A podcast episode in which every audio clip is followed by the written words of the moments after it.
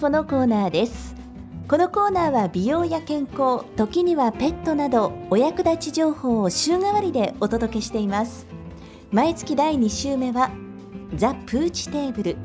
このコーナーはニューヨーク在住のペットグルーマー後藤理香子さんに担当いただいています。さあ今週はどんなお話でしょうか。それではザ・プーチテーブルお楽しみいただきましょう。さてここからはですねザ・プーチテーブルのコーナーです。このコーナーはニューヨーク在住のペットグルーマーの後藤理香子さんに担当いただいています。理香子さん今回もよろしくお願いします。はいよろしくお願いします。さて今回はですねキャンベルテストっていうのをやっていただくっていうことなんですが多分もう私もそうだったんですけどリスナーの皆さんもキャンベルテストって何ぞやっていう方が多いと思うのでまずキャンベルテストってどういうものなのかっていうそこから説明してもらってもいいですか？はい、えーとですね、これあのウィリアム・キャンベルさんという方が提案されたというあのテストだそうなんですけれども、まあ、あのワンちゃんっていうのは、えーと、基本的にこう生まれ持った本質的な性格とあとはまあ後天的な性格というかあの、まあ、育った環境とかねあのそういったもので変わってくる性格っていうものがあるんですけれどもこのテストはま大まかにそのワンちゃんが生まれ持ってで生まれ持ったこの性質というか性格をちょっとあの調べてみたいなっていう人にあのテストしてもらえるようなテストですね。うんうんうんうん、わかりました。じゃあちょっとリスナーの皆さんもですね、まあながら聞きで聞いてらっしゃる方も多いと思うんですが、ちょっと自分のワンちゃん飼っていたらどういう感じなのかなっていうのをぜひテストいただきたいんですが、これからりかこさんが5つの質問をされるっていうことですよね。そうですね。えっ、ー、と5つの質問をしますので、えー、それに対する、えー、答えが、え A から D まで答えがありますから、それに、え当てはまるものを、あのまあ、答えていっていただいて、でその A がいくつあった B がいくつあったっていうように、あの数えていっていただけると最後に診断できると思います。わかりました。これからりかこさんが5つの質問をしますので、リスナーの皆さんはですね、ご自身が A の数がいくつあったのか、多い数を数えておけばいいっていうことですよね。B がいくつだったかとか。はい、そうですね。まあ、A がいくつ、B がいくつ、C がいくつ、D がいくつ、E まで、あの多くて D まであ、多くて E までの答えがありますから、あのー、その答えの A がいくつっていうようにあの数えていっていただけるといいです。はい、わかりました。じゃあ早速入っていきますが、まずは1つ目お願いしてもいいですか？はい、まず1つ目ですね。これはあの社会生活に対する興味のテストになります。でまずですね、まあ、ワンちゃんから数メートル離れてしゃがみ込んでください。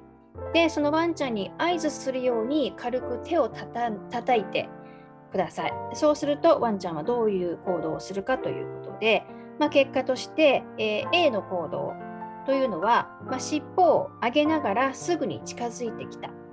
で、その後飛びついてきて手を噛んだ。ですね。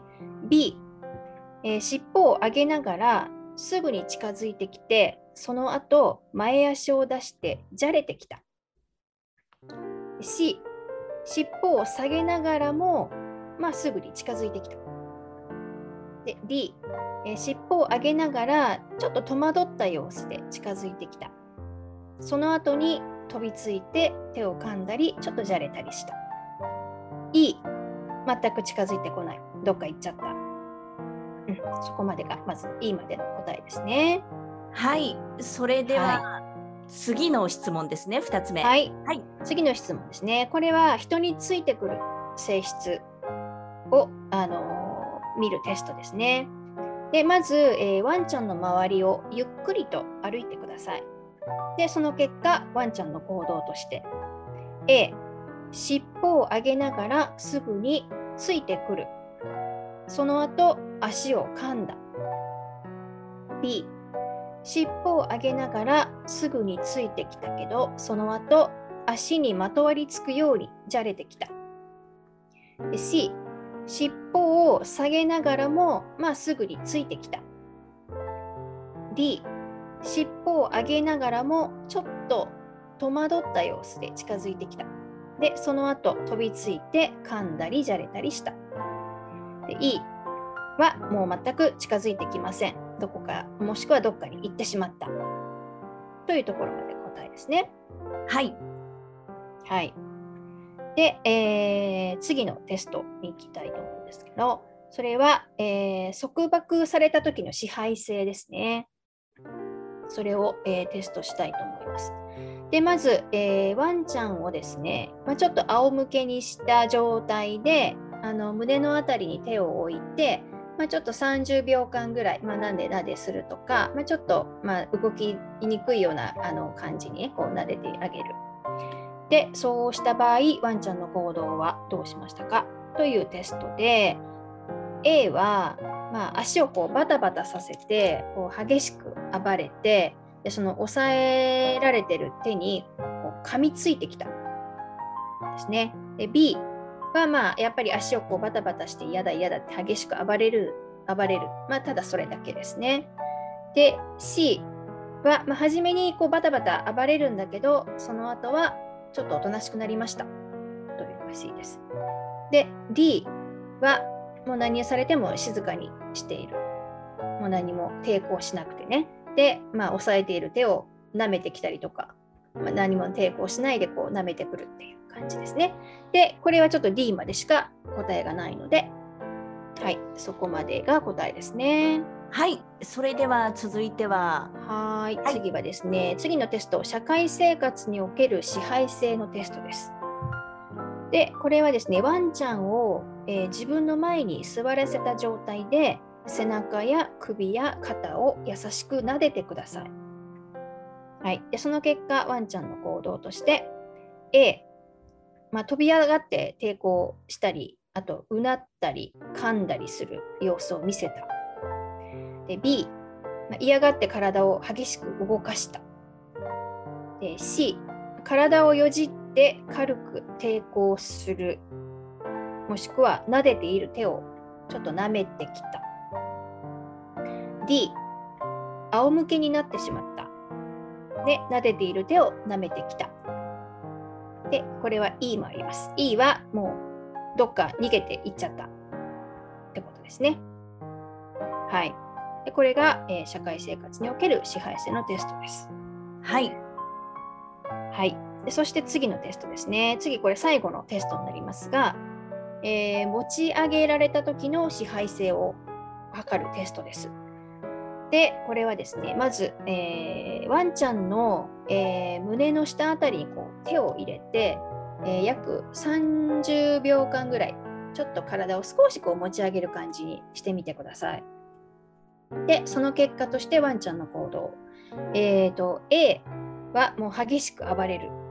で、もううなったり噛んだりしてもとにかく嫌だ嫌だって抵抗すること。で、B は、まあ、まあ、激しく暴れる。まあ、A よりはちょっと、ちょっと扱いやすい感じに暴れる感じですね。で、C は、まあ、ちょっと暴れたんだけども、その後静かになった。で、その後手を、まあ、その手をね、こう舐めたり、スリスリしてきたりした。で、D は、まあ、何をまあ、おとなしくしてた。もう何も抵抗もしないで、されるがままになってた。で、まあ、舐めてきたとかね。うん、そんな感じですね。それが D です。で、これも、えー、結果としては D までしかありません。はい。はい、ということで、以上が質問になりますよね。そうですね。はい。はい。で、えーと、この結果から分かることとしてですね、はい、まずあの皆さん、えーと、A がいくつあったか B がいくつあったか C がいくつあったか D がいくつあったか E がいくつあったかっていうのをまずあの調べていただはい、でですね、えー、まずですね A が2つ以上あってあと B が1つ以上あった場合はえー、ちょっとそのワンちゃんはねとても支配性が強いので、えー、適切なしつけを行わないと扱いに困るようになってしまうこともあるかもしれません。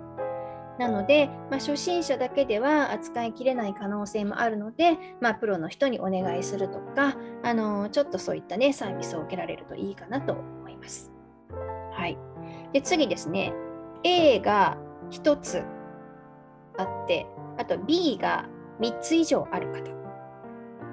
えー、これはですね、まあ、最初の人、最初のワンちゃんより、まあ、最初のワンちゃんほどではないんですけれども、まあ、やっぱりやや強い支配性を持っているということですね。なので、これもやっぱりあの適切な接し方をしないと、まあ、わがままに育ったりですね、まあ、ちょっと攻撃性を、ね、持ってしまったりすることがあるので、あのそういったことも注意しながらね、あの育てていきましょうということですね。で、次ですね。次、えーと、C が3つ以上ある場合ですね。ま、これはですね、えー、キャンベルさんが言うには家庭犬としては、まあ、問題なく飼育できる気質です。ということですね。で、まあ、それなりにいたずらやあの反抗はするものの、きちんと対処すれば大きな問題にはなりにくいとされています。ということです。はい。で、次ですね。D が2つ以上ある。場合、えー、これはですね、まあ、家庭犬としてとても飼育しやすい落ち着いた気質です。はい、なので従順さがあるのでしつけもしやすいですが臆病さもあるので怖がらせるような接し方には注意しましょうということですね。で最後、まあ、E が1つでも当てはまった方はあのまあ、飼育する上で基本的に大きな問題は起こりにくいものの、まあ、この E がね一つでもある場合はちょっと頑固で、まあ、わがままなタイプになる可能性もありますので、まあ、あまり甘やかしすぎないようにすることが大切です。ということです。なるほどね。まあこう生まれ持った性格っていうことでお子さんなんかもそうだとは思うんですけれどもじゃあそこでどうやって対応していくかっていうことでりかこさんからさっきプロの方にっていう話がありましたけど例えばプロの方っていうのはどういう方がいらっしゃいますか？そうですねまあ身近な身近なプロフェッショナルの方で言えばやはりあのトレーナーさんですよね。うん、トレーナーさんにちょっと相談してみるとかあとはそのグルーミングサロンにもし連れていくようなことがあれば、まあ、グルーマーさんもねあの多少はそういう知識はちゃんとありますからちょっと聞いてみるとかあとはもしくはもう獣医さんですよね。獣医さんもちゃんとそういった知識あのありますのでどうしたらいいですかっていうふうに相談される。であとあの、まあ、自分一人でね悩んでしまわないであのぜひねちゃんといろんな周りの人にね相談していただきたいなと思います。どうしてもやっぱり悩んでしまうんですよね、ワンちゃん、あのちゃんとしつけができないとね。なんで、なんでうちの子はできないんだろうとか、なんでうちの子は言うこと聞いてくれないんだろうっていうのが出てきて、あのどうしても1人で悩んでしまうので、まあ、悩んでしまわないでね、身近なそういったプロの方たちにご相談していただければなと思いますね。うんそうですね。ちなみにりかこさんのところにはどうなんでしょう？そういった相談とかっていうのは来るんですか？そうですね。あのやっぱり飼い主さんよく相談はされますね。うちの子こうなんだけど全然無駄吠えが治らないんだけどなんでだろうとかうんなんかいろんな相談はされますね。でもまあ、その適切にその子がどういった環境にいるかとか、やっぱり環境を見てしまう。私の場合はね、あのやっぱりその子の環境を見てしまうので、まあそういった環境からいろいろアドバイスはあのさせてもらってますね。うん、りかこさんへのあの詳しいお問い合わせなどは、この後ですね、ナレーションの方で連絡先など入れてますので、ぜひそちらも合わせて聞いていただきたいと思います。まあ、今回は参考までにっていうことで、このキャンベルテストっていうのはどうなんでしょう？ニューヨークとかアメリカとかではもうメジャーなものなんですか？日本の方おそらく初めてっていう方多いと思うんですけど。そうですね、まあ、あんまり私も聞いたことがなくて。でつい最近ちょっといろいろ調べ物をしていた時にねふっとあの あのあったのでちょっと面白いなと思ってここでの皆さんにねあのご紹介できたらちょっと面白いかなと思ってはいシェアさせていただきました。うん。ぜひあのリスナーの皆さんも今回のこのキャンベルテストですね。キャンベルテストで検索いただくといろいろ出てくると思うんでそちらも合わせて参考にしていただければと思います。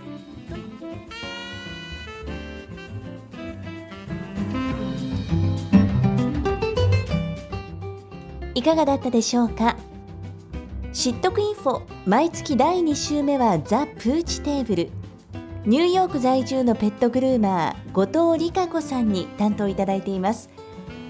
理香子さんへのお問い合わせはインスタグラム NYC グルーミング NYC GROOMING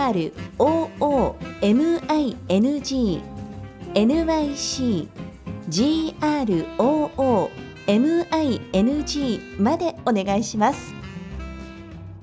以上美容や健康時にはペットなどお役立ち情報をお届けする知っとくインフォのコーナーでした